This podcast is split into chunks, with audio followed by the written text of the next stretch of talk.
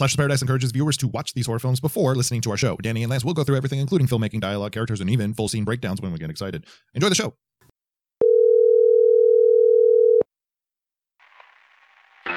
Hello! You've reached Whoretown Video. After hours. For store hours, please press 1. For the horror movie recommendation of the week, please press 2. For the slash word of the night, please press 3.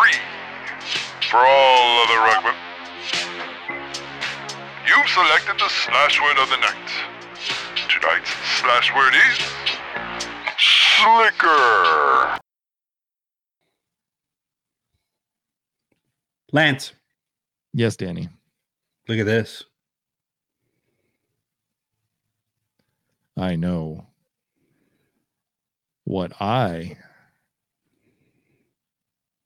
ate last summer. Oh, yeah, Danny? Yeah, What'd I know what I ate last summer. eat? What'd you eat, Danny? Just, just a lot of oh oh. You know that would have actually come in handy. That uh, fisherman's toothpick because I ate a lot of chicken fried steak. Just a lot of southern good, good southern food. Ooh, with a lot of sweet tea on the side. Yes, I get the best sweet tea in this house, Lance. Do you make it yourself or? No, uh, my wonderful wife does, and it's great.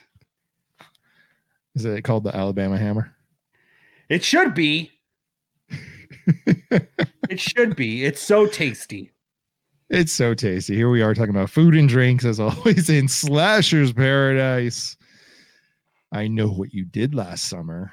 I know what you did last summer. Wow. It's almost like as if I was doing a ghost face uh telling there. Huh. I wonder if that's the last comparison I'm gonna make. Hmm. Hmm, I guess we'll see. I guess we'll see. definitely not. Uh, welcome everybody to Slasher's Paradise. That's Danny. I'm Lance. We are covering I know what you did last summer. Danny, what'd you do last summer?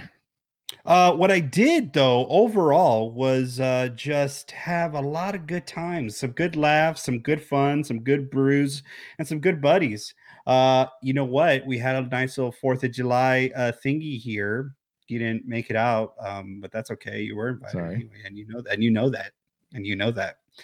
Uh, but it was good. We had a thing. There, cornhole. You know, got to play the cornhole. But you know where I live, it's kind of deserty.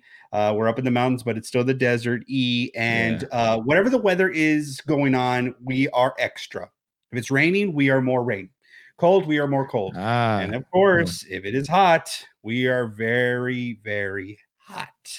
Yeah. So, uh, besides fighting an uh, an insane electric bill, which uh, we uh, Mm. definitely do every summer, like everyone else in this uh, country, um, in this world, I uh, definitely had some good times. Uh, oh, I also went to some baseball games. So yeah, that's what I did last summer. Doyers. Doyers Oh, cares? What did you do last summer? Uh, I killed a guy and I threw him in the ocean. So Was he dead? I think so. I did see his eyes pop open before I left him in the water. Rule number one: if you're going to kill somebody and throw them in the water, always make sure that they're dead.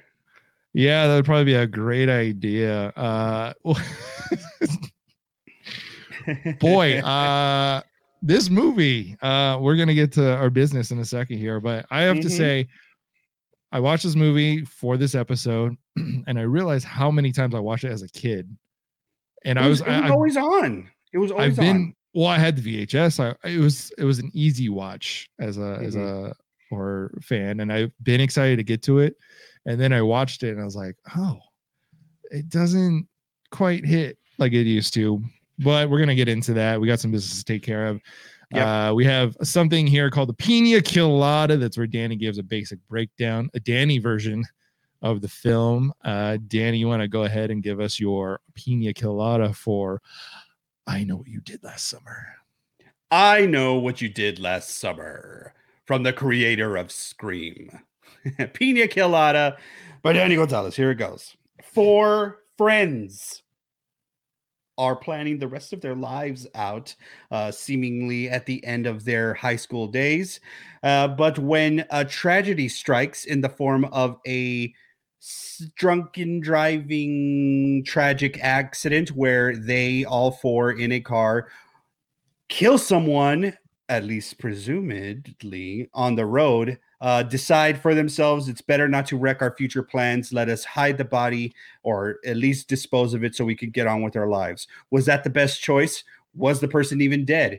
What's going to happen to them if the person wasn't dead and remembers the whole thing? This is I Know What You Did last summer. All right. Thank you, Danny. Our basic breakdown for it. Uh, the movie was re- released on October 17th, 1997. Uh, Mm. Halloween time, 1997. Ah, So after good. Scream. Interesting. Ah. Another Scream reference. movie is written by Kevin Williamson. There it is. yeah, the writer of Scream, who is coming Mhm. off the huge success from 1996. Here we go. Um, we he had actually, I'll, I'll get into his quick fact after this. Uh, the movie star, oh, uh, excuse me, the budget was uh, $17 million. Our gross box office was 125.3 million dollars. It was it opened as the number one over the weekend, beating out The Devil's Advocate which is considered a horror film and a very good one, I think. Uh, yes, a very good one. Movie stars Sarah Michelle Gellar, Freddie Prinze Jr., Jennifer Love Hewitt, Ryan Phillippe. Uh, Who apparently uh, Lance didn't get the memo on three names. uh, honorable mentions on this one. Uh, Anne Heche is in this, and uh, Bridget Wilson, who, as I was watching this, I realized like secretly showed up in like every movie I watched from like 1994 to like 1999, 2000, somewhere in there. She's in like everything. Billy Madison, Mortal Kombat. This movie, uh, God, there's more, there's more, there's more. I'm gonna get to them. Uh, I gotta figure them out. Um, oh, Last Action Hero was the other one that I like you know Mm-hmm. so yeah okay anyway uh blonde girl crushes back in the day uh so those are my honorable mentions for uh the for the the movie um I, I like i said this is an easy watch like an easy watch horror film i guess I think so. Uh, so the director didn't want much blood in this one. It's a slasher flick. Uh, oh, the couple facts that I, I need to mention right away. This is based on a book. This is based on Lois Duncan's I Know What You Did Last Summer, which is more of a murder mystery uh, book. 1973, it was actually published. Um, she was not stoked about the slasher overlay on this one. Yeah. Um, Kevin Williamson had actually written this before Scream, had been trying to pitch it forever and didn't get anywhere with it until Scream broke out. Columbia Pictures went, Hey, Mr. Williamson, remember that script you sent us? We'll take a look at it again. And they got the movie going. Um, the original trailer actually said, From the writers of Scream. And they got sued immediately and had to take that away. So, Why? Uh, because, oh, it's a because different, yeah, it's a good company, I guess. Suppose. different studio. Well, here, here, here's my here's my thing about. I know what you did last summer. I always th- I always thought that it kind of went the way of the. It's a hard comparison, so bear with me. But as you had your Michaels and your Freddys and your Jasons and your established ones, then some would come out that would be right on the cusp of being like, okay, we're we're part of the crew too. I felt like maybe I know maybe I'm thinking like I don't know the burning or something like that. Something that was like had a had a killer and an iconic looking or like they had like a boogeyman sort of like style. Okay, so obviously you have Scream that Mhm. came out with Ghostface and it like was you know it you know was amazing. Yeah. And uh when Gangbusters, everybody loved it. So you have though, it's I'm going to really draw a, a, an almost eerily identical line to Scream and this movie. I don't think anyone this is not anything that nobody has ever talked about, okay? But as. I'm watching it, I'm like, this movie is very much a step sibling of Scream. Uh, There are similar tropes, of course. There's uh, you know similar like casting and um, but I will say what I always appreciated about I know what you did last summer is that it gave us a pretty good looking boogeyman, a pretty good looking, iconic looking slasher that we'll always remember. Uh, you know, we've seen a hook killer with Candyman at this point, Mhm. but we do um, get the the the slicker with with the with the hat, you know, with the fisherman's hat, and then he's able to be you know hidden. He's able to hide his face. I always thought that that always looked really cool. And then I'm like, if you go for it though, if you go for it like Scream went, because Scream went for it. You saw gore, you saw Yeah. guts, you saw blood, you saw it all. You saw uh, uh, creative kills. I'm like, if that's what you sh- if that's what you do with I know what you did last summer. So who gi- I would say who gives a shit if it's a carbon copy? I don't care because Yeah. you're still gonna give people a good time with an iconic killer who's gonna do great thing, uh, great kills, and it's like okay, it's up to times, but who cares? People remember Michael, people remember Freddy, people remember Jason, Leatherface.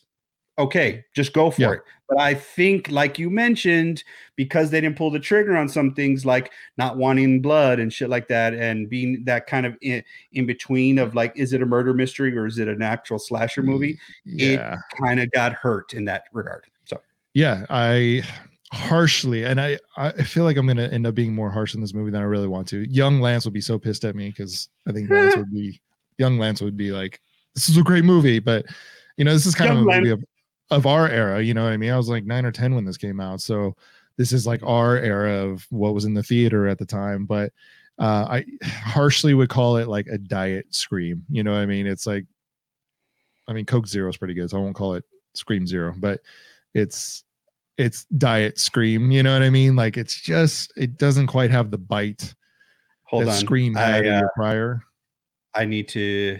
Yeah, there it is. I'm just gonna erase diets diet coke scream from my notes there. Yeah, I had that exactly. I wholeheartedly agree, man.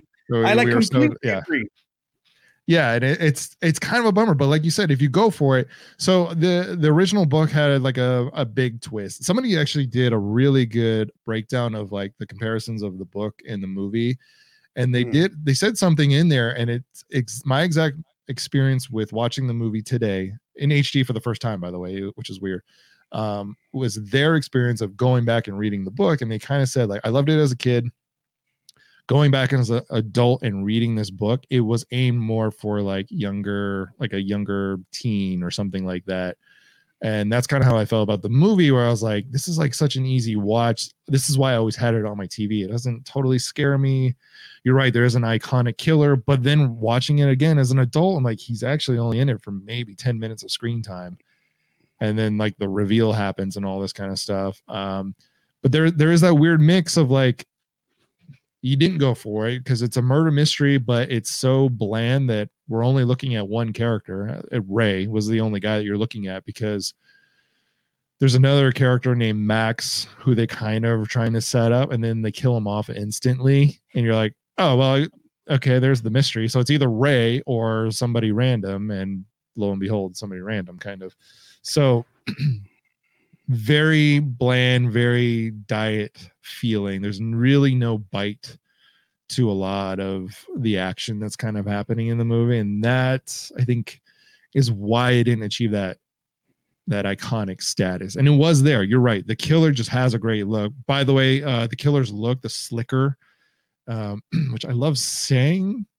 It's one of those things like you could have easily said fisherman's jacket and all of Yeah. the rest of America would have got it, but all the East Coast horror fans were like, it's fucking slicker. you know what I mean? Like it's one of those things that we got to call, Call it what it is. Yeah. But uh, this was actually based on Kevin Williamson's dad was actually a fisherman and had a similar look to him.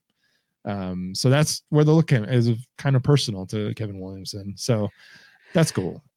I wonder, Lance, if um as you know, we've talked about this a lot, and eventually when we get to our thing uh episode, when we talk about the thing, John Carpenter's the thing, we'll talk about the making of it and what how it came to pass. I wonder, Lance, is Kevin Williamson being the hottest shit on the block allowing them to finally pull the trigger on this movie. Okay, because you said he he tried to pitch this first, right? So he's like, you know what I really want? They're like, Kevin, give us another scream. I'll give you another scream. I'm gonna give you another scream. But you know what I really Mhm. want? I want you to make I know what you did last summer. And they're like, great, we'll do it. Well, guess what? Who gives a shit about all of our like, you know, what we you and I our hangups of the movie are? Mhm. Let's just go back to the basics. The bottom line. You talked about it already. You told me the the the uh, budget versus the profits. Yeah. That's why they did it. They cashed in. The same reason they cashed in on all the slasher movies during the 80s and early 90s. That's why they did it because hello, everyone. Everyone was into this. Who is it? Is it them? Is it him? It's a who done it with teens and you you basically yeah you gave us a diet soda of scream but people wanted it. They're like hey we're gonna give you scream 2 of it in a little bit just, just a little bit but take this and check this out right? So Yeah. I wonder. I also wonder, were was this like the '90s Brat Pack? Was that what we were watching? You know how you had the Breakfast Club, Brat Pack, but like everyone around them, like okay, so like they weren't in the Breakfast Club, but you had Rob Lowe, Demi Moore, Yeah. people of that ilk. So you got these four plus like you got your Neve and and and Rose and stuff. I would say more of these four were were truly the Brat Pack of the '90s. after this because they all were second choice or third choice or eighth choice. Uh yeah, so originally Reese Witherspoon auditioned, backed out of it and said, "Hey, my boy Ryan Phillippe would be great for this." And they cast him. Um Jennifer Love Hewitt was not in there actually. Uh Melissa Joan Hart was actually cast and said, "No, it's a Scream ripoff. I don't want to do it." So she backed out. Uh, um, Freddie Prinze Jr. What I think he auditioned nine different times, and finally got the answer as to why they weren't going to cast him. and they said, I mean, he, his dad was famous. He was kind of known in Hollywood, musician, all that kind of stuff. So it's just like, oh, it's just like the son of this guy. You know what I mean? Like that was kind of it. But it was also he was very young and they basically told him like we need you to be buffer we need you to be bigger like you you just don't have the presence that we need for this character so he went chopped off his hair himself i guess and then like worked out a little bit auditioned one more time. And then the the director gillespie gillespie gillespie um jim gillespie um actually wanted him and could stand by him at that point like look he put in the work. Let's let's go and that's our ray. Um sarah michelle gellar i don't know the story about her if uh, she was a first choice or second choice on this because i don't know what role reese had so i'm not really sure i think she just auditioned i don't think she was cast but Well, let me just say then, okay, if this was the reason that we eventually got introduced to Jennifer Love Hewitt, thank you so much for whoever, whenever, whatsoever. Because Lance, I am telling you right now at this moment, she kicked Kelly Kapowski out of my crushes, kicked her out like Yeah. this is Sparta kicked out, and firmly planted herself as all right. This it was like a tie, but it was like it was like Danielle Harris and Jennifer Love Hewitt. I swear, Man. man, Jennifer Love Hewitt can hardly wait. Oh my gosh, like Oh. I was so in love with this woman. Yeah. So, um, yeah, definitely explain. And but but here's the thing: I don't think to like. She, this is gonna be very, very, very te- uh, detailed comparison. Check this out. So. Neve Campbell, right? I talked about this during Scream. Neve Campbell does this thing that only she can do and only she did during Scream, where it's like she, it's when she's uh, uh, kissing or or she's about to uh, kiss Billy, or she's you know about to take her, her her shirt off when they're gonna do their their their scene or whatever. She has like a squint. I can't even do it. It just looks like I can't see. But she does it in a way it's very like Oh, uh yeah, where she like smiles and like but is also unco- I, just watch it. You know which one I'm talking about, y'all. i i Just- yeah okay. Jennifer Love Hewitt does one that's like almost the same, but her own style. I can't even describe it. She just she does it, and it's she. Okay, you especially see it when she's ki- kissing Ethan Embry in. I know what you did last summer, but you. I mean, uh, uh, I can hardly wait. But you definitely see it here when she gets the note for the first time, she's like, "Who, who, uh, who delivered this? There's no postage or anything." Her eyes kind of, they kind of flutter and stuff. I'm just telling you, man. I was hooked from there. So you you mentioned the, this, and there's a there's another movie I want to review one day. Maybe it's not even a Slashers Paradise movie; it's a, like a Hulu film. But it made me like look at Final Girls and their eye acting and like mm-hmm. what you mm. can do with your eyes. And if you watch this movie, she does this like eye flicker thing. She's teary eyed. She's got emotion.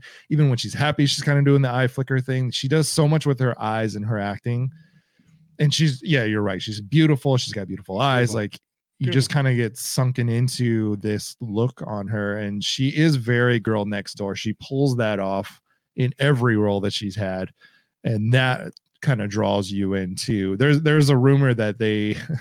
they kind of said like uh part of the contract says uh, you got to do a full nude scene so shower scene yeah uh she said absolutely not so old school hollywood rumor rumor rumor i don't want to like you know presses a, a cold fact, but uh, this is why they kind of put a lot of like tiny tank tops on her and stuff like that. It was like a almost like a punishment. Like, well, we're gonna get something out of some sort of sexual innuendos out of you. So, I mean, look, like it's it's it really sucks, and I mean, knowing what we know now and how much and how much honestly we still don't know about all the seedy bullshit that happened behind the scenes and young women mm-hmm. trying to make it in Hollywood and, and all the horror stories that we've heard from that and, and all that stuff. Um, the reality is in the 80s when you had these slasher films and you had the gratuitous, gratuitous nudity. Yes, maybe some of it can get chalked up to you got perverts on set. Okay, maybe, mm. right? And that's not saying that that's okay. I'm just saying, like, okay, maybe. But what I am saying is that they know who is going to watch these movies. Yeah. The same way that you would appeal to any of your core audience, right? The the same way we hear all this horse shit that's around the country and how you're appearing to to your base, right? Right, right. So I mean, like, unfortunately, they saw profit over any you know uh, feelings and and uh, art and craft and, and and capabilities or anything like that. They're like, no, sex sells, and we know who's coming to see this movie. So yes, we're gonna do shit like that. We need you to sell this movie for us. And I mean, here I am, living proof. I'm talking to you that I had an insane crush on Jennifer Love Hewitt, and why? Well, she's gorgeous, and you know, she was running around in in and in 1997 when Danny's watching this. It's like, ah, I yeah, okay, you know what I mean? Yeah, yeah yeah, uh, it's it's almost a selling point, right? Like, oh, it's the movie. Now it's an attraction of the movie within the movie of like, oh, now that's the one movie where she goes nude, or that's the one movie where you see, you know, whatever. So like you understand the selling point of it, you understand who your audience is. But at the same time, you have a director that doesn't want blood because it's too gratuitous. I mean, it's like what? Well, well, because you never know you honestly never know if it was the director because producers get in there, they're like, yeah, I'm gonna I want this part, you know. So it's like that's where I think that came from, but it's just like yeah. a weird mix of like you don't want blood, but you want a full frontal of this pretty innocent actress, this younger mm-hmm. actress. It's just Party of Five was big, and that's where she was kind of coming from, you know. So my God, she was so young. I'm like, you're looking at it. Okay, it's like first of all, I'm watching it, and I'm like, okay, Sarah Michelle Gellar obviously uh was you know brand new. Uh, so is Jennifer Love Hewitt, but I'm like Ryan Phillippe pretty much looks like that throughout his whole career. uh and and Freddie Prinze Jr. too. Okay, wow, what a sexist. No, what I'm saying is, is like I'm like I don't I'm like, I think this is still, I think Ryan Phillippe still looks like this, but I, I don't know. I don't know. Uh, obviously he's young and thinner and like he's got that high school, you know, body. And then he eventually just, but it, maybe it's because all I have to compare him are on early 90s movies. And then after that, I really didn't watch a lot of Ryan Phillippe stuff, you know? So it's oh like this God, and Cruel Intentions. Cruel Intentions. Hello. Yeah. Uh, Sebastian. Anyway, uh, I love that movie. That this is like this is my prime movie. You know, we we bought these VHSs. Like it was it was this all the time. It was Cruel Intentions, and then I don't know what year Joyride came out, but that was another comfort movie for me. I always throw on Joyride. Candy cane. cane. I'm looking for candy bah, black sheep. All right. Anyway, uh, something that was cool. What? recently. We just watched that recently. Uh, Oh, Joyride? never seen- she had never seen it, so we. It, you know, there's like four or five of them. Not with any of the actors from the original. yeah, But yeah. Steve Zahn was choice in that. In that. Anyway, um, something that, that I did like about the movie is the opening. Like we talk about soundtracks and music all the time. First shot is the ocean, so we know we're on a coast of some sort. It's an aerial shot. It's a one shot aerial shot, and we kind of like swoop around. It's the Type O Negative song, um, "Summer Breeze." Summer breeze, and I'm feeling fine. Yeah. Oh, I was like, okay, all right. Little edginess to this. The ocean, got it. We zoom around. We see this guy sitting on the cliff. I just, I appreciate the art here. You know what I mean? Like, I got some music that I appreciate. We're at the ocean. Everything's blue. I'm just digging the art. And Danny's laughing at me. Why are you laughing at me, Danny? Because man, I'm watching this movie and it's starting up and the music is playing and I'm like, oh, this is Lance's wet dream, man. Because it's moody and it's got the alt, you know, it's got the rock and all stuff, and I'm like, hell yeah, I could appreciate it now, but I'm like, I bet high school Lance was all over this shit.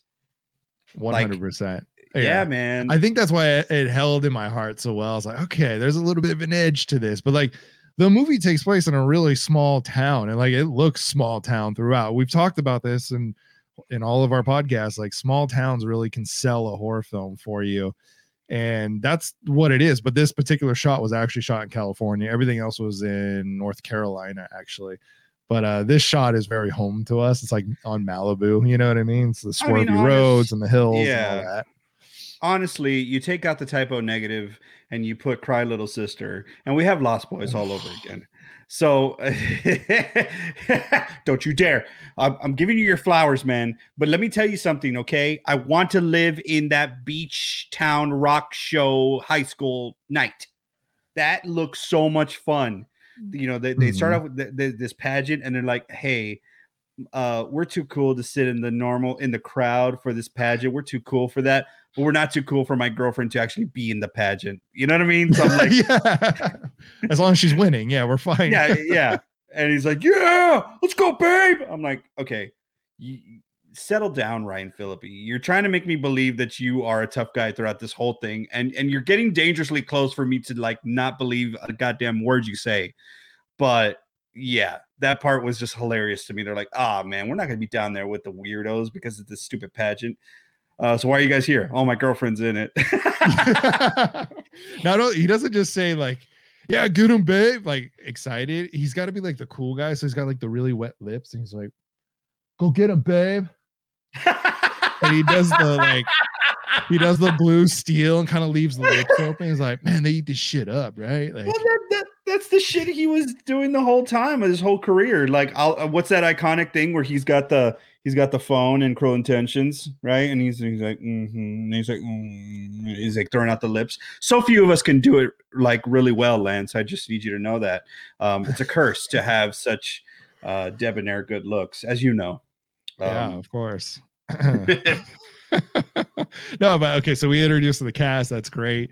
Um, but I, I thought you were actually going to go to the campfire that they're having. It, it is Fourth of July no, no, no, night. we- It's what would be before? We got to actually, I, I, right there. Okay, first of all, yes, it's a Fourth of July night. Hey, welcome, motherfuckers! It's uh, Fourth of July in real time, right? So Okay. technically, um, you could bleep that out if you want to. Um, technically, right? We, I, I don't know. I was always.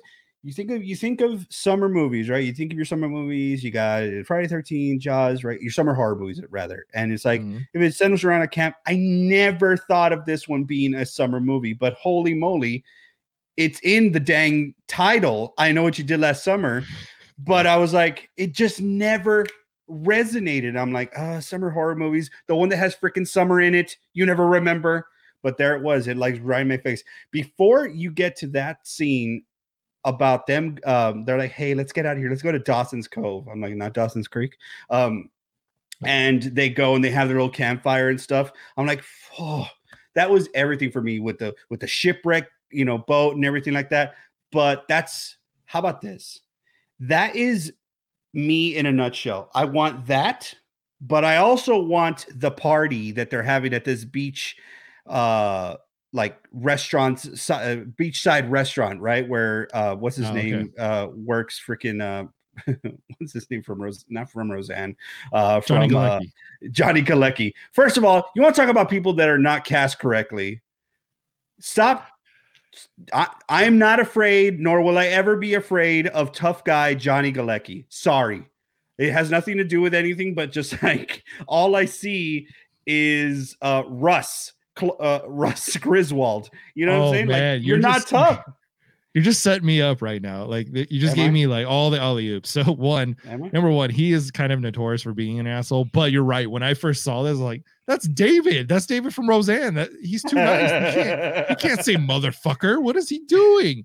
Uh, that, so that's that's number one. Uh, number two, we'll, we'll, get to it later. There's actually, yeah, there's a there's a story. John uh, Jennifer Love Hewitt and Johnny Galecki were actually neighbors when he was doing Christmas Vacation. So there is a Holy. friendship connection there. And there's something that comes down say, later that I have to I have to share. So I got to put a pin in that one. I swear to God, I thought you were going to say dating, and I was going to jump out of my socks because no. then because then nothing makes sense. no, okay, look, sorry, sorry. Look, here's the point. I'm not, I'm not, I'm not bashing Johnny Galecki. No mm-hmm. way there is an entire fandom of, of uh, Big Bang Theory, and, and that's great, right? But tough dude who does it, who's not a rich kid, not for me. Not nah, nah. I, I don't know. Maybe his manager made a deal with somebody, or like we want to get him out of the nerdy stuff because he plays like a like a uh, like a rocker grunger on Roseanne, right? Because he's Darlene's boyfriend. Yeah, like ish, punk, like, right? Alternative for the '90s, yeah, but very like quiet, kind of coming out of a bad family. Because the quiet one, you know. At one point, I am skipping it a little bit, but at one point, he cruises up uh, to the scene of the crime in his truck, and he's getting swallowed by this truck.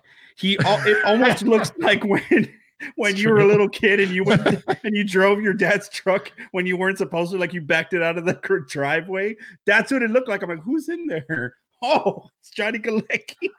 I'm like, put him on an Apple box, people. Come on. Big fan of your work, John. I just want to say, big fan. Go forever. Big fan. Uh, yeah, no, this it, it did. The Max character was not quite right. It was kind of cool to see him in a movie at that time because watch him in Roseanne, watch him in Christmas Vacation. You know, I was like, oh, cool, there he is. Like he's older, and like you know, he's doing movies, but I, he just doesn't quite work. And so anyway, the the character of Max has like a little crush on Julie, Jennifer Love Hewitt, and so there's like a little dynamic there, causes some friction. But yeah, they were best friends, or not best friends, but they were very good friends as children actors growing up. So yeah, so he cool like totally but he like totally hits on her, which is like, okay, like I'm I'm man enough to say that I've been uh I have been previously in a situation, especially in high school, where like I miss not misread, but like I, you know, girls can be friends with guys, and some guys are like, yes, we're friends, but I also am attracted to you. whatever the king, you mm-hmm. know the goddamn thing I'm talking about. So he hits on her, right? And it's like you you're from the four, from the from the from the foursome that you have there between you know and uh Jennifer Love and Ryan Phillippe again and uh Freddie Prinze Jr., Sarah Michelle Gellar. Out of all of them, you think Julie is going to be the sweetheart, and she is for the beginning, but she is definitely the main character, right? Okay. Yeah. She has to let him down in a way. She's like, I'm not going to be a bitch about it, but I'll just, uh, but also like you see a little tinge of her. I'm, I'm not cruel, but I'm also not not a snob. Right. right because like for all you know he's like we've been friends this uh, for forever you can't leave without a, a, a bon voyage or a farewell and she's just kind of like no i'm not into it. Because like yes he is asking her for you know to go out. It's just like it's it's a it's a difficult situation one that i was like maybe you leave it out because i don't know. I don't know. It, it, it kind of like put it put a little bit of a, like a chink in the in the sweet innocent uh morally i don't know. I don't know. It, it just like came it it solidified that she was definitely like yes i'm sweet but i'm not i'm not with you sort of deal even though she was with ray Do you, does that make sense what i'm saying I think so. Yeah. Uh, trying to calculate all this, but I I think it just the whole point of it again was to try to sell you on the who done it. So it adds some mystique to another character to get you off of Ray, who is actually Julie's bo- boyfriend. And mm-hmm, mm-hmm. and then Ray kind of comes over and kind of is like, "Hey, uh, Max, how you doing? You know, like get the fuck out of here, kind of a thing." But he's a nice guy, but but there's kind of like an edge to him where he's like, ah, "I could totally be a dick and beat your ass, but hey, why don't you fuck off?" You know, like yeah there's so that like weird maybe, dynamic. You know, maybe it's easier maybe not easier like because like people can people don't have to give you a reason that they don't want to go out with you like that's that's not what i'm trying to say here but like maybe it's easier to for us to be like uh maybe max is just a little bit of a uh weird presence and kind of like yeah he, he he's coming off as like a loose cannon. So yes i get it. He's he's just there so to raise doubt of being like this person who's got a motive. He he is also the cell on the small town because there is a there's an interesting dynamic that happens here where it's like big dreams at the end of your senior year we're all going to get out of this this small town dump you know what i mean and max is the only one like i know i'm staying you know what i mean like he's got that Mhm. vibe of like i'm a local i'm staying here i'm not going to college i'm not going anywhere like i'm going to be a fisherman like everybody else and that's it but everybody else these cool kids have these high hopes and dreams and he kind of tries to knock them down a peg you know what i mean but I- I think he kinda dreams sells the a small town. town. yeah but this leads to the um fireplace or the the fireplace. Uh the- the campfire on the beach. And i just kind of want to get to that because there is this odd overlay of the man with the hook. And they kind of tell the old urban legend of the hook it's called the hook. Um you know they and what's wrong danny? No, it really happened. You don't know. Jesus, man. Sorry. I Anyway, just like yeah it's really hard to hear the story. It's really hard to hear the story with the constantly out of breath, constantly confused Freddie Prinze Jr.'s character of Ray. He's just like, I'm like, are you you could take a breath. It's okay. Like it's okay, Ray, you know? But he's always yes. so concerned yeah so they, so, he's so concerned. It's always concerned. Yeah, Barry is kind of telling the story of the hook, and it's then they kind of start arguing, which is kind of how the the urban legend always goes. It's like, was it a mental patient or whatever? But the story about the boyfriend and the girlfriend in the car in the woods. The boyfriend either checks out a sound or goes to take a, a piss. And the girlfriend's in the car for a little while, gets longer and longer. She hears a drip, drip, drip on top of the car gets out of the car, sees her boyfriend, what, hanging from a tree, and he's like on top of the car, bleeding out. And then she looks in the car door handle, has a hook in it, and it's the escaped mental patient, blah, blah, blah. So they kind of argue over the story, but that is where there's this weird kind of like overlay of the original story with this slasher thing, and they put the hook character in there. That's where this all kind of comes from. The way I've always heard it is that he is hanging and his feet are dangling on the car, and uh, it's the only thing that like is kind of keeping him alive. And then you know she drives off in the car and he you know hangs. That's the way I've always heard it. But where's the hook come from? When does she notice the hook? She gets back to her house. Right. So there are different versions of the story. That's what, Mhm. and they're kind of arguing about that in this scene. Yeah. But I just kind of want to talk about that particular point because there is an overlay of the urban legend. to the point where I watched this movie so many times. When Urban Legends came out, I literally thought it was a sequel to I know what you did last summer. I was like, oh, there it is. There's a sequel. Mm. Anyway, um, No, I mean you're right because it's like all urban legends and all like American folklore and, and retelling of things, something like that. They always kind of take the personality of the area that they're being told in, right? So like hmm, whether you're hearing it on the East Coast, West Coast, or in the South, you'll hear different, you know, versions of it. So I think I think that was kind of nice that they incorporated.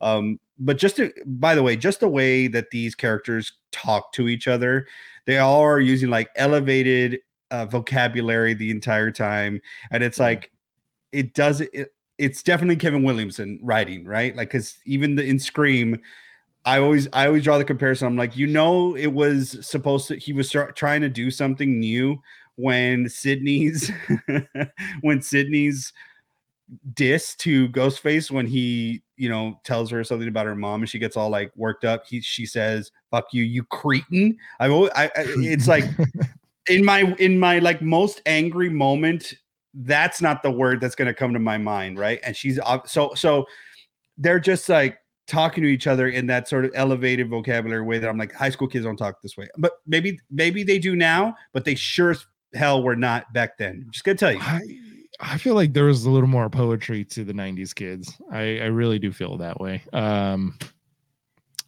okay yeah, the alternative grunge era, the poetry. eh, think it might have worked. I, not for us. I think we were the dumb generation. Unfortunately, Oh, that's not fine. have a good vocabulary. But well, let me let me also tell you that here's another thing. I like to watch these movies when I watch them for the show, um, on with subtitles, right? And there was this funny little, uh, not funny because like the idea of it is kind of shitty, is shitty. Uh, but obviously the the Barry character played by Ryan Phillippe is drinking. He's drinking a lot, and he wants to drive. He, nobody t- nobody drinks, drives my car but mean. Like, have you ever, you know, I went to too many college parties and bullshit where I heard that sort of crap. Um, but in the subtitles, they'll also tell you if like the if if it's inaudible and all you could hear is music, it'll tell you like, hey, this this song is playing. The Oh. song that they put, it was like blaring on car radio, is the song DUI as they're driving. And I'm like, ah, ha, ha, ha. That's funny. Anyway. interesting choice. I was just I found that um uh, but but like things like things that they say to each other like uh it doesn't matter this whole story about the urban legend of the hook the hook is really a phallic symbol and the story is a is a reason to ward off uh young girls for premarital sex you know it's just like we didn't get all that shit back then we didn't get it. We didn't know we so it went over our head. We were just taking it at face value as that these are just scary, you know, stories. yeah.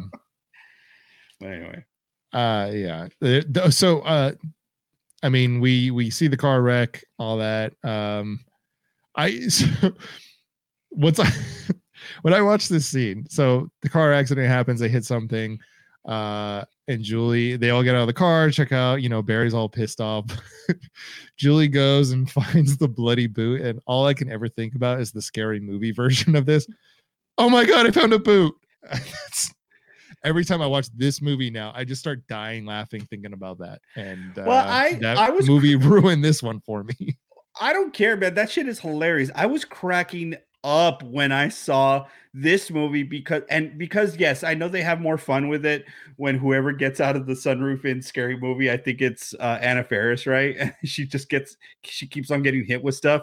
But what made me laugh was Barry being outside of the car, just whoa! I'm like, uh, okay. And then he, when they hit the when they hit the killer that's going to be the killer. They hit him and he fucking and he takes, you know, he gets hit too and he's just kind of flailing. I'm dying, man. I'm laughing so much because I'm like, this, that's what you get. By the way, he should have been flung out of that sunroof at any point of contact. Exactly. He either would have smashed his skull with a body hitting him at that speed, or he would have been flown like he would have flown out of the car himself. So I kind of thought about that too, the realistic part of that.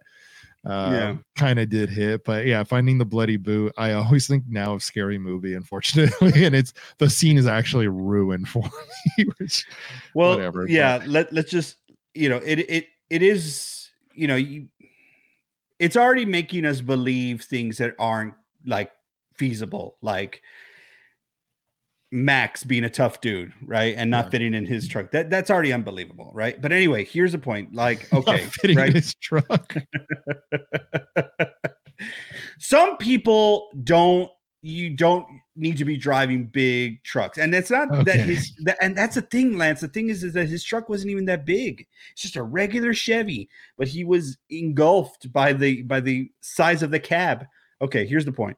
The point is, is that um we fast you know we're gonna fast forward obviously say they kill you know they they hit the guy drunk driving we don't want to ruin our lives. Or do you want to ruin your life? I'm to go play for the Cowboys. That's Ryan Phillippe saying. And I'm like, no, you're not.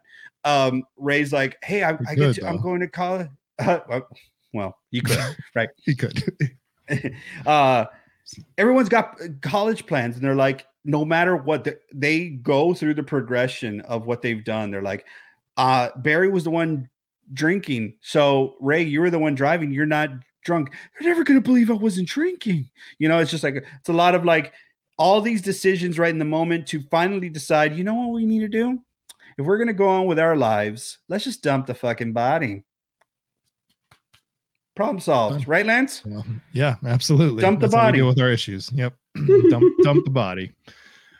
Oh my god. So Uh, yeah, so I mean, they dump it. They get they get rid of it so that they could go on with their lives, and we see we're gonna see a time jump in this movie. yeah, uh, a whole year, in fact. Um, Mhm. This, yeah. So we jump forward a year. Everyone has now dispersed. Julie's in college. She's not doing too well. She was obviously a very good student in high school, no longer in college. Um, and then she gets the note, the very famous. Mm. I know what you did last summer, right? So she goes Which home. She sees her mom. what? This no this note. Okay, I I know where Okay. you're going. I know where you're going. Look at this. Okay, I know what I ate last summer, right? Um I worked on that for like a hot minute, maybe, right? This note is presumably coming from someone who was there or saw or knows. It is written in the best comic book font, perfectly written that I have ever seen in my life. Even the envelope was addressed and it looked amazing. And i'm just like is any of that necessary? Because every time that you see this note from the killer if he's writing it on a paper or he's writing it on uh, a foggy mirror it looks perfect. Perfect! And i'm just like who knew fishermen had such great handwriting i didn't you know you you- you're out there with the hooks and and the and the rods and stuff and like maybe you get the calluses but Yeah, uh, he had perfect handwriting and it, and it looked like a sharpie you know because it was thick he probably Yeah, had like yeah, yeah. 28 point on on, That's pretty good. I wa- Photoshop. I w- yeah, I wonder if there's an Adobe Photoshop. Uh, I know what you did last summer, or Fisherman's Hook, or something like that. That would be great. I would sure there really is. download that. Yeah, there's gotta Yeah. be. Uh, anyway, she is home. She gets this note. Um, it, it's funny because you do see the parents of two or three of the the characters, and they just have like they're just like auxiliary characters, just like no personalities, almost. You know what I mean? Uh, yeah it's like mom- npcs yeah, yeah, non-playable characters. uh, yeah, so she gets her note. Uh, I know what you did last summer. We get the flickering eyes, those, those Jesus, those beautiful brown eyes. Anyway, uh, um, and that's kind of where the story takes place. You know, so she goes and finds her friends. Uh, Helen, I think, is first. Her that was like her best friend. Actually, she she goes to find her sister.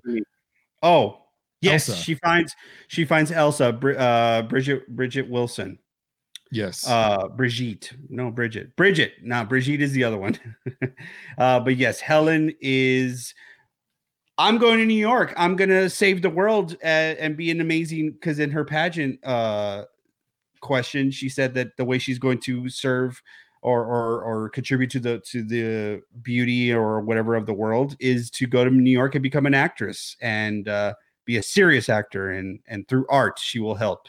And did she do that, Lance? No, sure did not work out. Uh, she is actually working at Shivers, is what the place is called. Shivers. That's actually their last name. Uh, it's the family retail store of the town, basically.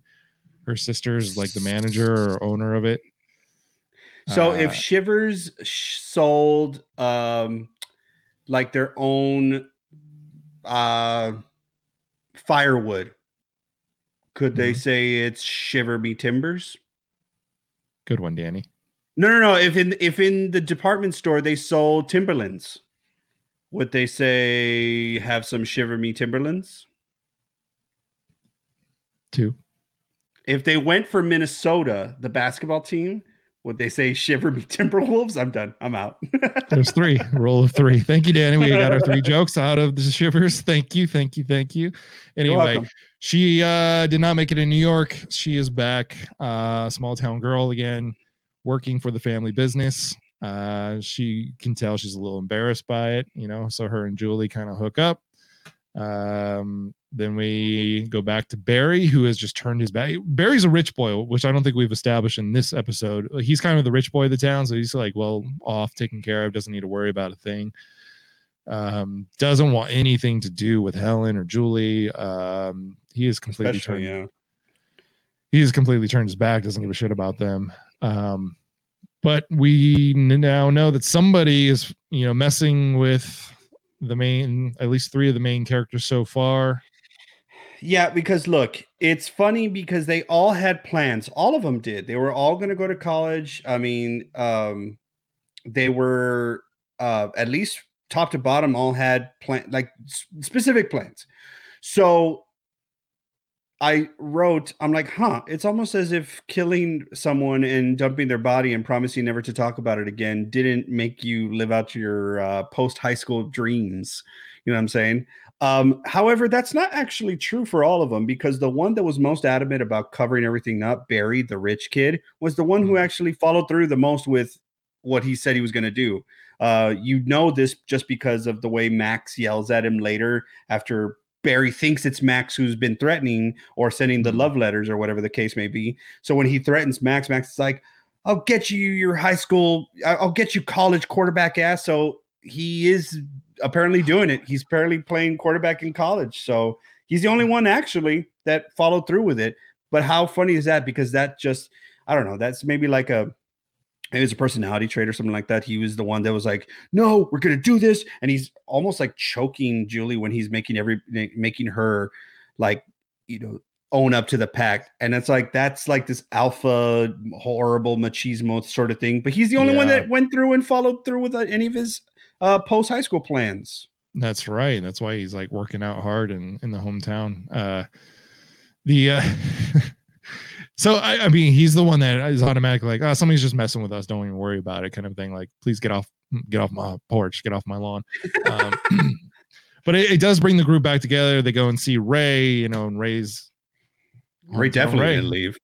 He Ray definitely, didn't leave. not. I, it's like Ray knew he wasn't going to leave. I think of the four, like it was kind of like, again, that hometown. Like there's just guys that don't make it out of there. There's girls, obviously, that don't make it out of there. But um, I think So- it just it just ate Ray. It's just really Lance. I think it ate him up the most. You could tell like he was wrestling with it a lot. I think if you look at all four of them separately, when they're deciding to dump the body, Ray can see his life have already it's already changing right there and it's already over.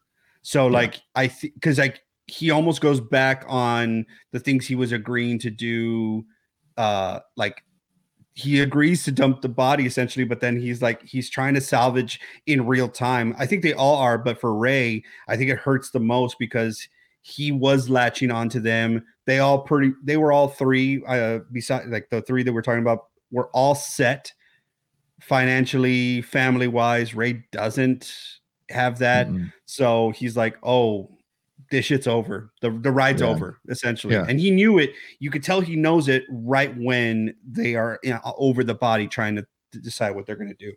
yeah. And then when they're all coming back together a year later, he's instantly like, move out of the way. Julie, hi, like highlight of my life. You're back. You know, he's instantly like star uh, hard eyes. You know what I mean? So Mhm. uh, you can see right away he's got a motivation for at least getting back with Julie. He doesn't really care about anything else. Honestly, he's like, oh, okay, You know, like cool. The killer's back. Whatever. Julie, how are you?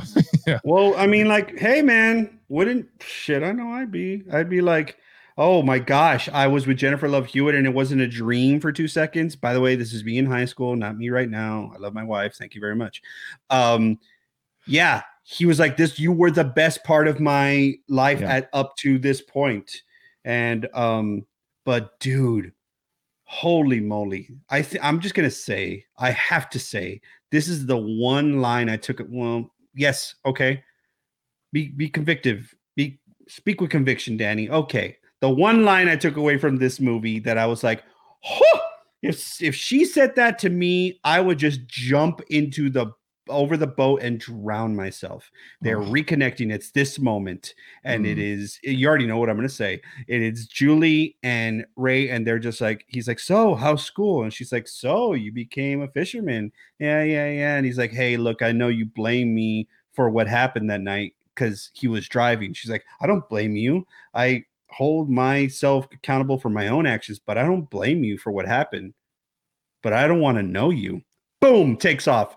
Okay, that's it. Actually, that's all I needed. Uh, just go ahead and uh, tell you know my cat or whatever that uh, you know feed my cat while I'm gone. I'm jumping into the water. Holy shit! Someone telling you Yeah.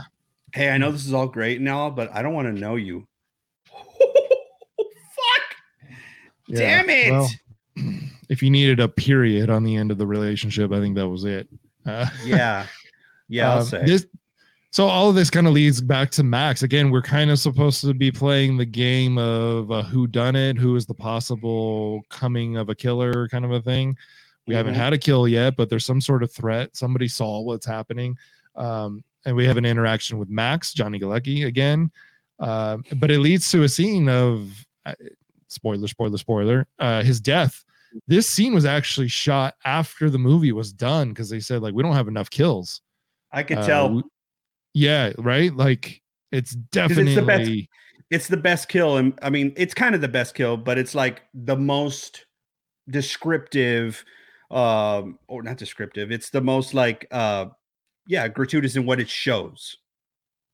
Yeah. Uh, we have the introduction of the hook. He's he is the fish. I mean, he is a fisherman. He's gutting fish, and that's kind of his job, sort of a thing. He's kind of pissed off after the group interaction. Leaves the hook on a huge ice block, and um, it, it was kind of you're right. It is kind of the scariest, probably death of the whole thing, and the goriest, I guess, because we got kind of that steam kind of coming off the ice and everything. So there is a little bit of a mystery. We see the man in the slicker kind of come up, he grabs the hook, and just ooh, just an, a nice little uppercut, a hook, an upper hook, right to the chin, right about here. I'm going to show you r- right there. for all Uh, you Johnny audio Galecki listeners, uh, Lance has pulled his own fisherman's hook out of his uh, storage. And uh, yeah, so the hook goes right under the chin. And let me tell you something, folks. It's like you think of a few ways. So, like when someone's wielding a hook, right? When you look at Candyman, when you look at the fisherman, you're thinking like, okay, what are what are some ways that if I if I got it, like if somebody hooked me, it would Mhm. hurt the most. I think that's one right under the chin because it's like not only are are you are you gonna have a blade penetrate your your head, but it won't kill you. It's gonna hurt, and then you're gonna be dragged around by your jaw, and then eventually you'll die. Right?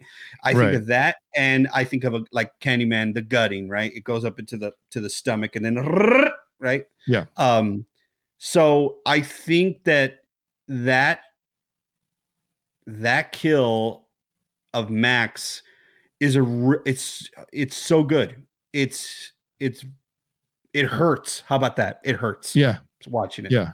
And to end Max's like story basically in this, Julie is driving later in the movie. I'm skipping way ahead, but uh and she starts to hear a scratching sound in the in the trunk. So she actually is like, what the hell? She pulls over and goes to the back and sees Max is covered in crabs and he's obviously dead. His mouth is like hanging wide open. Um, th- I'm going to pull the pin out. This is the interesting fact about this. Remember what I said about Jennifer Love Hewitt and Johnny Galecki being friends? Apparently, production had to be shut down because of her reaction to seeing Johnny Galecki. This is a body double. This is they cast something. They cast a version of him. He was not a part of this scene but it disturbed her so deeply that they had to halt production, call Johnny Galecki and have him on the phone with her to calm her down, saying, I'm totally fine. I'm I'm right here. I'm good. That's not me. Like that's that's how bad she took seeing this version of her real friend in life um covered in crabs and and slain in the back of a trunk. Yeah. Can you imagine Okay. that? Like, oh All right. All right. Hold on. Yes, I am wholeheartedly going to say that her reaction is hers, and I am not downplaying that. Mm. But I saw that body double, and that thing, that thing, that thing did not look great. You know, I can't. I, I, I, technology has gotten better. Makeup effects have gotten better, but ah, that looks like a mannequin. Uh, it, it was hard for me to be like, oh, that's that's Max. So maybe, Yeah. uh, maybe it just what you know. It's hard to shoot things, you know, back then and stuff like that. I mean, this is already no, it's still film at this point, right? Uh, yeah. Yeah. would be. yeah um but I, I i get it right even if because if she's like oh i'm gonna i know i'm gonna see max maybe she read that and she was like oh my god i'm so taken back by it but it, oh my, that, yeah it's uh, what we see is a very quick shot too and the head is kind of like pulled back and you can't you can only see like from the chin like an upward angle from the chin so we don't see much of it but yeah it does kind of look like a dummy but that is a fact of the movie that she Okay. was so distraught that she had a whole production and talk to the actual actor that it was meant to be. It's very um, sweet. I'll tell you that. It is very sweet to hear that, that i like that fact. Um i will tell you though um uh watching these movies i'm like man i can't i can't wait for college. When i say watching these movies i see I'm talking about this one you know and scream 2 not the getting killed on campus part of scream 2 but Uh-huh. the fact that people are just like i've talked to you about this when we did scream 2 is like they're laying around on the lawns and every it's i was like god lee when i went to college I mean, we didn't have lawns like that. I mean, it's Lubbock, so it was kind of like it was kind of dirt and and you know sparse flat lands. But I'm like, huh? I thought there'd be a lot more alternative rock than this. a little more hacky sack a lot more frisbees maybe i don't know Yeah, yeah, a lot more, I'm a lot more of that stuff, and less uh, Chingy. chingy Yeah, Chingy the rapper. oh i see yeah uh, yeah There's a lot of that Uh, in my college. oh boy Um, Uh, but but but that is so cool though. Of a, not thank you so much for that fact, Lance. I had no idea um, that she had that uh, reaction. But did you also notice throughout the movie that they keep dropping these like odd relationships with fathers, fathers being estranged? There was an overall tone of Ray not knowing his father, of Julie's father dying, or like because her mom says your father would be rolling over in his grave, and then you see the the relationship between um uh Sarah Mich- uh helen uh, Helen and her father later, and then Yeah. what is the main reason that we're, I mean the first thing that Ryan Phillippe or Barry says when he, they hit the car, my father's gonna kill me. So all of them kind of like drop these little father things out, Mm. these little tidbits out throughout the movie, and then eventually here comes the biggest spoiler of them all: the killer ends up being the father of one you know somebody but um, i mean we'll get into that in just a little bit but isn't that kind of I, I i didn't i never picked that up until i just saw it recently i'm like huh everybody has a not great relationship with their father and they're dropping these father tidbits all throughout. I thought that was cool. Yeah, it's interesting. I I still didn't catch that in this last one. Now that you're mentioning, I'm like, yeah, actually, uh, it seemed like it was a there was a point to be made there, and Yeah, maybe that's what it was. Uh, maybe it- I mean maybe that's what they were trying to do is just like just hint. It's like it's the father of some. It's it's gonna be a father. yeah, maybe it was a foreshadowing kind of a thing. Mhm. Um, the so the I just one more interesting fact the um the scene after she discovers Max, she brings back Barry and Helen to the car. Like, I see him, he's dead. You open the car, it's completely gone. Uh, not a crab in sight. The body's gone, everything's gone. So now, oh, she must be hallucinating, kind of thing. Barry's like, whatever, you're an idiot. But there, there's an odd scene where, and uh, Danny reenacted this for the promo, which is the "What are you waiting for?" It's like become the iconic thing what are you waiting for, huh? What are you waiting for? And she spins, she does a spin. There's like an aerial shot. The fun fact about this scene was that um, a kid won a contest to direct a scene in the film, and this was the scene. So people thought that's an odd choice, but it's an iconic one for some Get reason. The Yeah. fuck out of here. Yeah, Are you yeah, I- serious? I don't know the kid's name. I haven't been able to find it, but yeah, he won a, a contest, and this is the scene that he was allowed to direct, and it was placed in the film. And I- guess everyone on production was like, "What the fuck are we doing?" You know, and even Jennifer Love, he was like, "What?" And now looking What? back at it, they're like, "Well, it worked." What contest? First of all, is that the grand prize is to, to direct a scene. What kid did they pick? And two, what contest are they? I'm just thinking about that stupid contest that they did for Halloween Resurrection. If you were the best Halloween fan or whatever the hell, that you'll be in the movie, and then it was like a small little. eh. Maybe they learned their lesson, right? That's what it ended up being. Yeah, perhaps I don't know, but it was just like a What are you funny for, huh? does the full she does the arm out and does a spin. It's like it, it was very odd. Everyone says it's very odd, but became iconic. So there we go. that go. kid was Thank like, "All kid." right, I need." He's like, "I need a crane shot, and I need you to do a little spinneroonie. It's gonna be great. It's gonna be great." Can you imagine the balls on that kid? Like, uh, yeah, I need a crane and aerial here. Um, let's see, we're gonna need at least ten cuts of this. No, this this kid going into college, if he's gonna continue his film career, on his he already has something on his resume. They're like, I, Yeah. "Okay, really? You directed something?" He's like, "Yeah, bitch, look it up."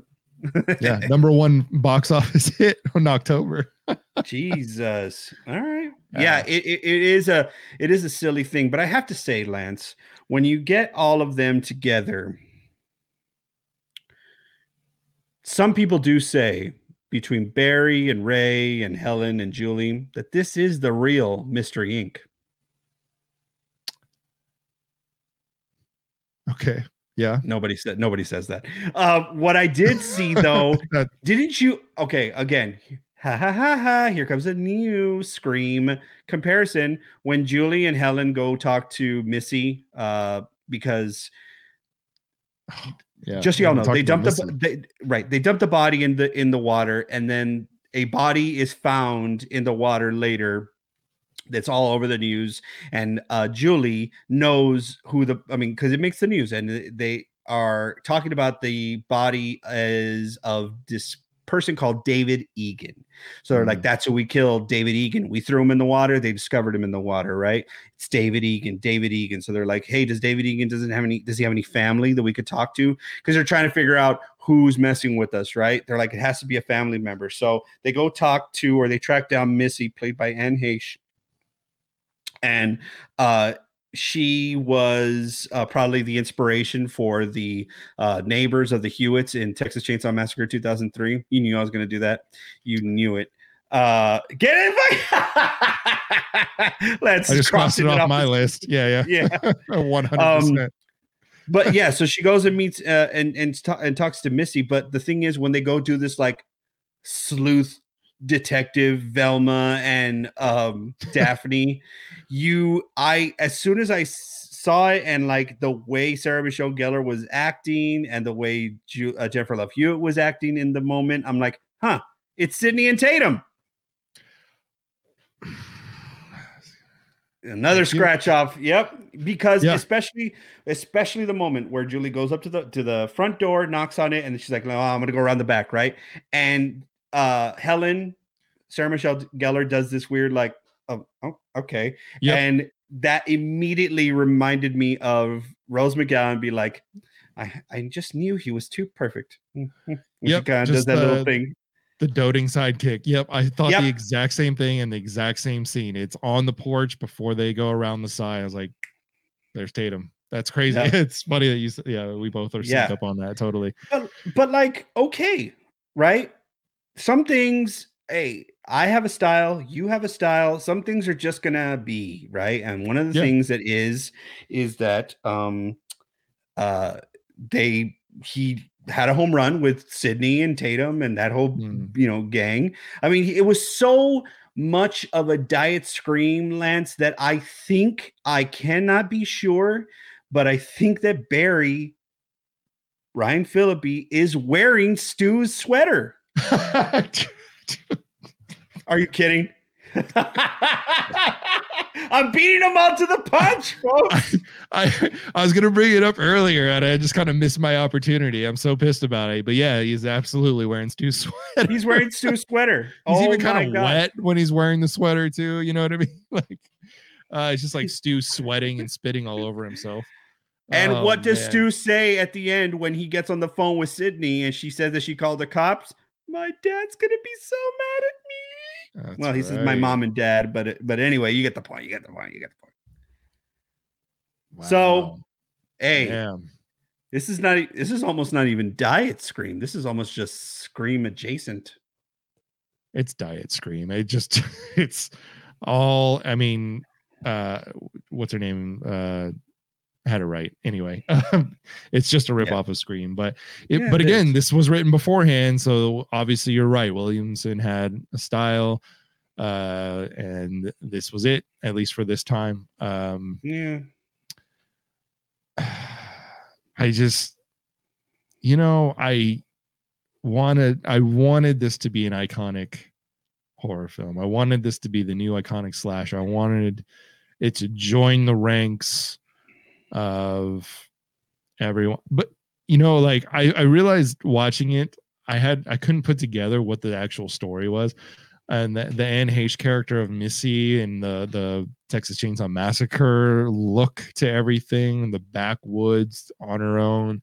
Uh, Um, but putting the story together, I was like, oh, they didn't kill e- the Egan kid. Like, there's this whole weird clash story, and I was like, so the book is known for a big twist at the end, which I'm not going to ruin. Go read it. It's different than the movie, but that's the twist of the movie and i was it's such a like insert of like did you did you get it? And it's literally julie like while every all her friends are basically getting killed off she's like running to computers to find out information. She's running to missy's house to find out more information. She's like we didn't kill egan. Like it, it was like all these little things you've got to catch in the middle of the action to even understand what the twist was and the fact that they didn't actually kill anybody they hit uh, The oh, killer, uh, the original killer.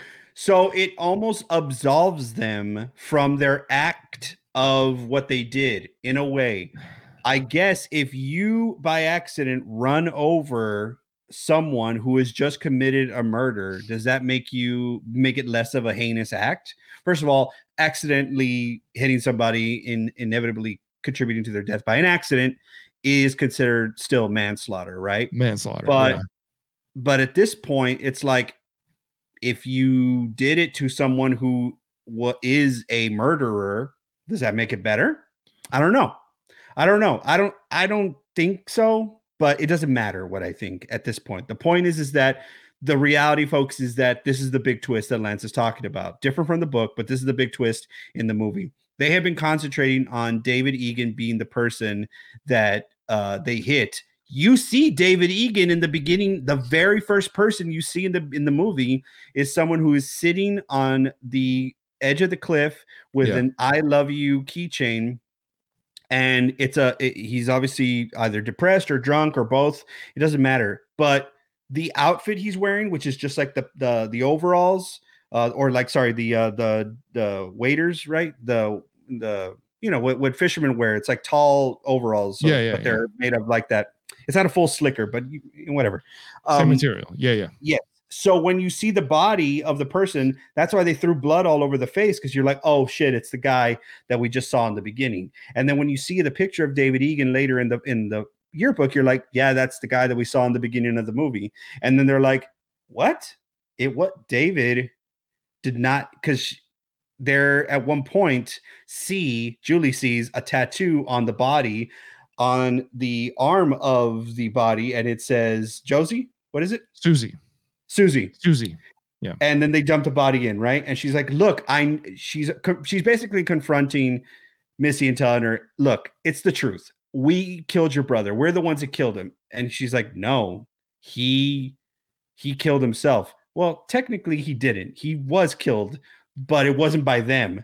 And she's like no i saw his tattoo of susie on his arm. She's like my brother did not have a tattoo right and she's like, "Get out of my house!" And she's like, "Holy shit, it's not him!" And then they she does her research. Shout out, Lance. Thank you for bringing up the, the research part because shout out to old school browser history. Yeah. The way she Hell was like searching things and it even told you there. Um, this is window three of five or whatever. I was like, yes, count the windows. but yes, she finds out that it is not, in fact, David Egan. David Egan is was killed, but not by them. He was the boyfriend of Susie, whose father is the fisherman. So, yeah, go ahead. His name is Ben Willis. Ben Willis. So, David and Susie were in a car crash. Susie died. David took the blame. He was going to commit suicide. That's the idea, right? He was going to commit suicide off the cliffs. Ben Willis is pissed, so he goes to kill David. I'm acting confused because it is very confusing and it is inserted within two minutes of the film to explain all of this. Yeah. And it's like, oh, what? So, Da- so Ben was killing David at the time that our group of teenagers was driving through the cliffs and hit Ben, not David. Ben just killed David. The kids hit Ben after killing David. So they hit the killer and tried to dump the body of the killer. The killer survived being dumped into the water. The killer got out of the water. They still discovered a body in the water because that was David's body. Jesus Christ, is this could this be any more confusing? But let me ask you this. If you are David, sorry, if you are Ben, the fisherman, the killer, you just killed David, and then you got hit by a car. First of all, does not does that not tell you that you're on the wrong path? Okay, one. Two, you survive. Dude, just shut up at this point. Just keep it to yourself because you committed murder, but now you're like, nah, I'm gonna kill you all because you almost killed me. It it separates the entire motive of why he became a killer in the first place. Now he's Yeah. just killing them and just messing with them because they hit him and and that's it. Or is he doing it because he has that overall feel of anybody who kills somebody or in a car accident? Maybe that's what it is. That would hit him close to home because of Susie. Yeah, maybe. It's Maybe well, okay. I wasn't gonna bring up this fact either, but uh Lois Duncan, the actual writer of the book, obviously didn't like that it was a slasher for like she even said, like, oh, like I'm so excited to see my characters on film. Who is this fisherman with a hook decapic- decapitating my characters? Not into it. Number two. Can you imagine like who's the who the fuck is this guy? You know what I mean? Um It was like to Stephen kinda- King when he saw The Shining. He was like, "What the fuck is this?" Yeah. Uh, to bring it down a notch, though, her daughter had just been killed um, right before Oh, this movie came out or something. So it really hit home for her um, in that tone. So it, you just kind of brought that up. Uh, kind of a sad fact about it. But um, Oh my gosh.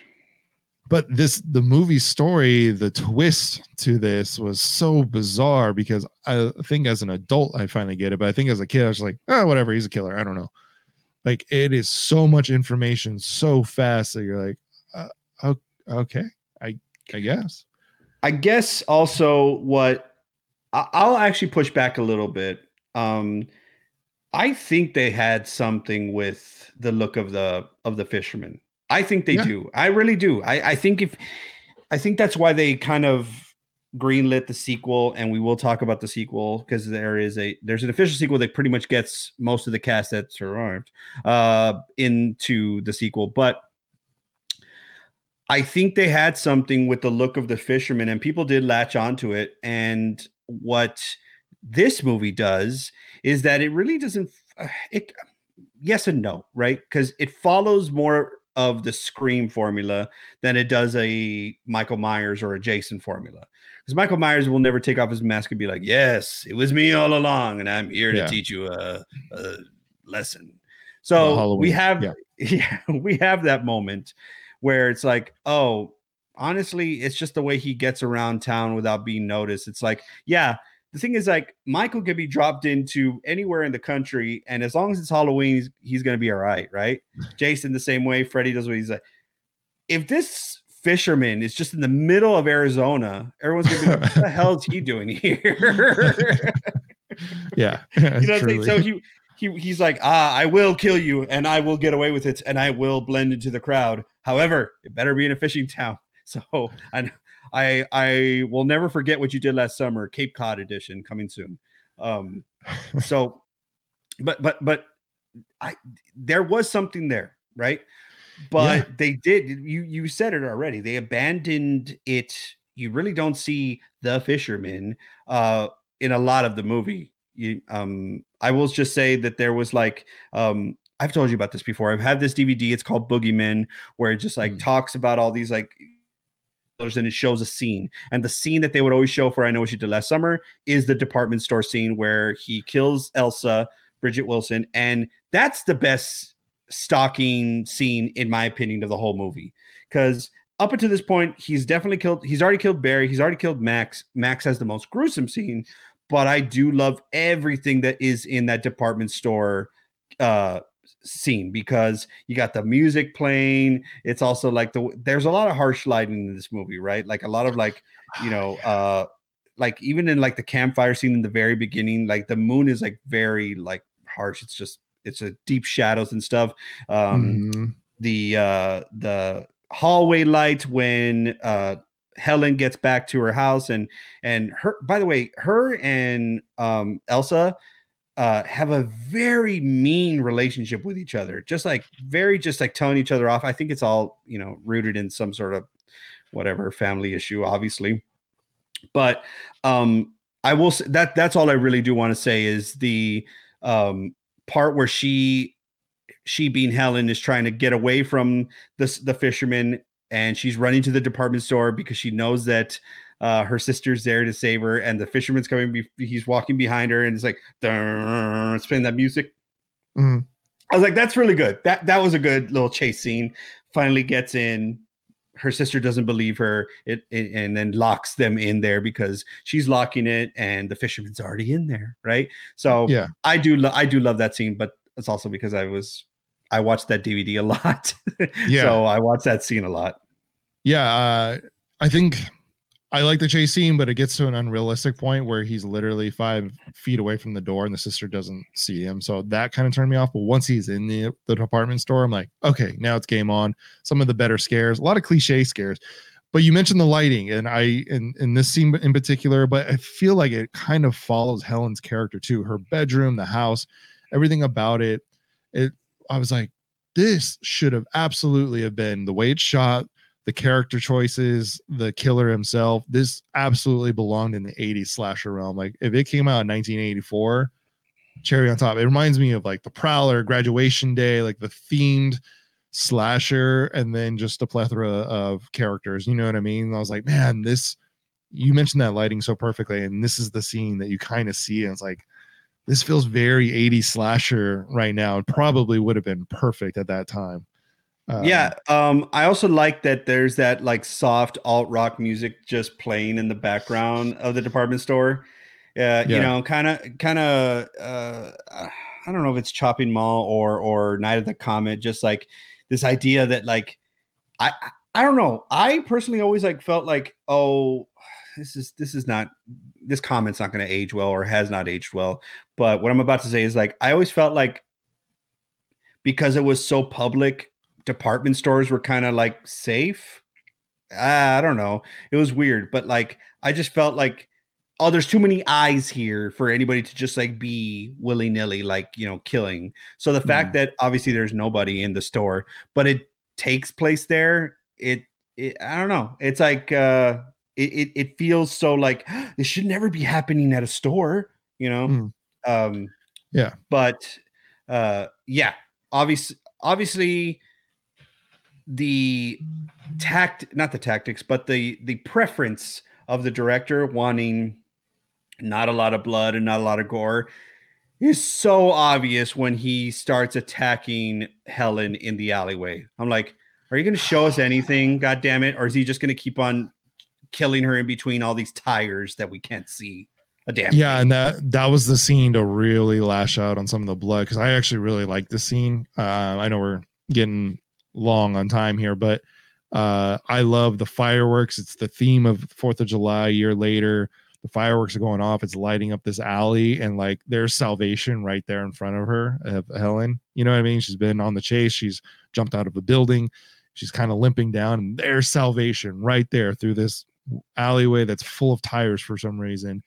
And there's a parade going on. There's people everywhere, right? Like, just got to get there. She gets right to the end of the alley, but it's just cool. It's the way it's lit. It's flashing lights, and life is right there. You know, like it's so close. And she gets to the end of the alley, hears something, turns around, and then boom, there's uh, the fisherman to to finish her off. But this was your chance to just rip one of the characters apart but it, it's weird it's the way it's done because it's like helen is fighting back i'm like yeah go helen and the fisherman is like hooking the tires and just kind of missing her you know what i mean and it's like oh maybe she's gonna fight her way out of this and then you don't show us anything and it's just kind of like a fade out like well i guess helen's dead Yeah, um, maybe they left it that way. I don't know to to preserve the. I don't know. Maybe it was like they didn't want to show her in that way.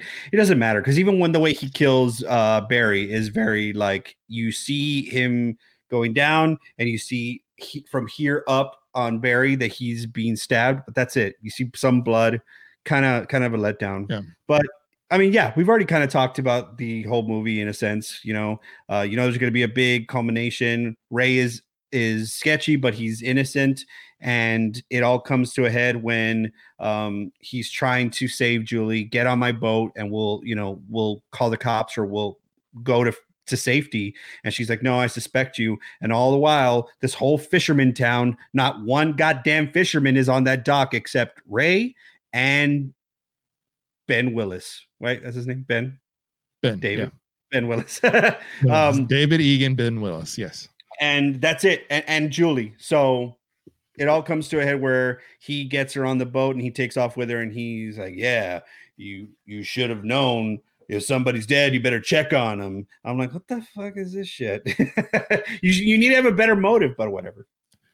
yeah it was we got no more slicker like the slicker's gone the iconic the possibility of an iconic slasher is gone everything's off it's just now like a fisherman in like a hat and denim you know what i mean like hey we've worn that before uh um But I do it, then- appreciate, yeah, I do appreciate that there is a chase inside on the boat, and Ray is apparently Aquaman and is just being like, he, he you think he's done, he gets kicked off this side. You think he's done, he gets kicked off this side. And he just finds a way to to latch onto this boat. But I do love the tour of that boat because, like, I've always been impressed with fishing boats and how like they have all these compartments, and one compartment is full of ice. I love Yeah. that shit.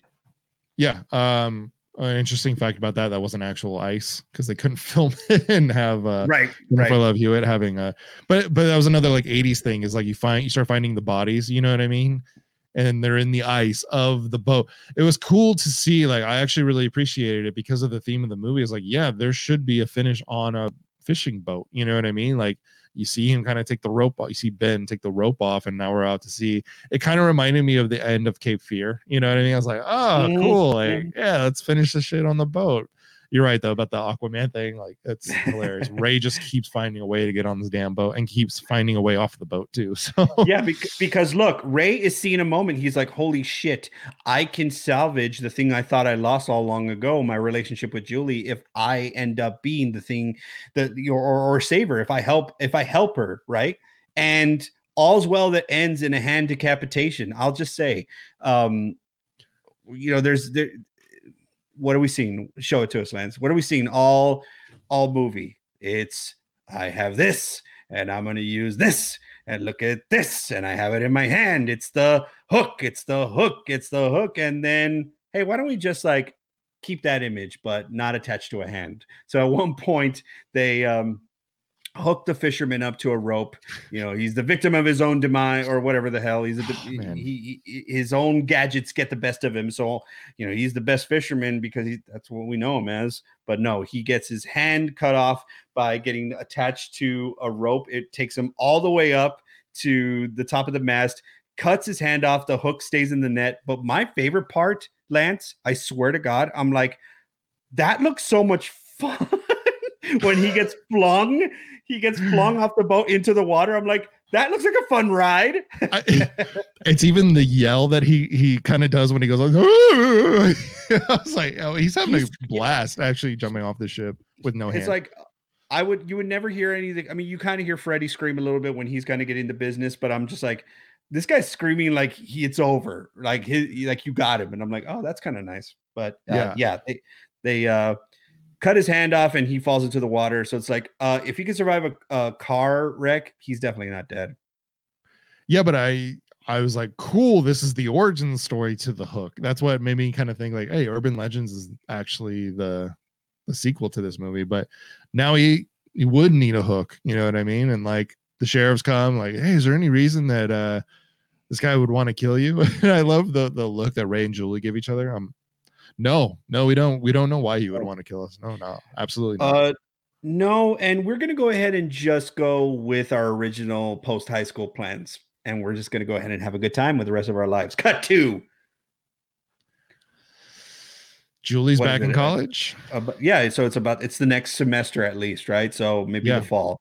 And she's talking to Ray like I always that that that Danny at that age always dreamed that Jennifer Love Hewitt would talk to me on the phone. So Yeah. she's talking uh, about she's talking about letting him ravage her and shit. I'm just like, Oh "Mm, yeah, but but you see the difference now. Like, okay, we've cleared our. We didn't kill anybody. Actually, we got rid of this guy that's killing or trying to kill us. Now she's like completely happy. Big old smiling Jennifer. It's a beautiful ending. Um, she's stoked. She's obviously with Ray. She's gonna get ravaged by Ray. Ray's talking dirty to her. I love it. Love it. Love it. And then we get one more scare and a nod that the fisherman is still around and the perfectly written mirror. I still Thank you, know. Lance. Thank you. Yes, Danny. So uh, again, steam room. I guess I'm guessing this might have been where the nude scene would have been. Um, but uh, yeah, Jennifer Love Hewitt. Uh, Julie is in a towel. She's just gotten off the phone with Ray. The shower that she's getting into has steamed up the entire crazy looking bathroom. If there's a bathroom like that or a shower like that in a college, like I want to go to that college. Um, yeah, I'll say. it's yeah. Uh, again, re- reminding me of the '80s. It was very like colorful, lots of tile. Like it just reminds me of something from the '80s. Uh, but then okay, so steam room. We go in, we see the shower door. I still know. Fisherman busts out of the window. Go cut to credits, and that is. I know. I know what you did last summer. And I still know, Lance. And I'll always know. Uh, and those are actually were the next two movies. I still know and I'll always know. Oh God, we're, I'm not talking about I'll always know. I I, I refuse. Have you seen it? Uh, nope. I saw the Oh, trailer and. I'm like, I don't want to. It looked like a uh, TV movie to me, but and it wasn't to. direct too. But uh, Yeah. But there is so like Danny said, we will uh, talk about I Still Know What You Did Last Summer, the sequel to this one, because obviously we made a buttload of money. So got to make a sequel. Slashers are in, horror films are in. And um, uh, that's an interesting one. yeah. Um. My my my final takeaways from this movie is uh Ray is lost the whole time. He he he never understands what's going on. What? You found Max is dead? And at one point, Ryan Phillippe's like, "Cut the crap, Ray." And I wanted to say it too. I'm like, "Dude, cut the crap," because I'm I'm Yeah. you're, you're you're gonna you're gonna kill me. um, there, yeah, there's a weird that's one of plot hole to. Ray as well. By the way, uh, the whole Billy Blue thing, the fact that he went and saw Missy, probably like that's kind of left on the table. Here, let me explain, and then Bill Ben knocks him out. So I we never got around mean, to he- that. So he he does at the end, sort of when they're hugging. He's like, "Yeah, the guilt was eating me too much, and I just I had to go see her." But but she said that they were sweet on each other. That's where I want to know what the fuck was Ray doing over there. Anyway, hey, hey, hey, hey. Uh, Maybe maybe Ray was like, "Hey, look, it ain't Jennifer Love Hewitt, but it's Missy who can who who can apparently taxidermy the shit out of some animals. Let's just put it that way. She got a whole smokehouse. Missy's Girl meat. Sure, Missy's meat. I like it. Yeah, she's surviving out there. Uh, my final takeaway. Um, I really liked this movie as a kid. I like it a little less now. I appreciate it for what it did for me. It's of our era.